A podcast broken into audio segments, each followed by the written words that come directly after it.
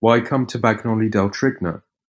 I arrived here because I read that this tiny village is called the Pearl of Molise, so I decided to come here near Isernia. The village is small, and obviously, as most of Molise, the sites are of Samnite origin and then medieval. I was hoping to visit the San Felice castle, which stands imposing on the fortress, but it is temporarily closed.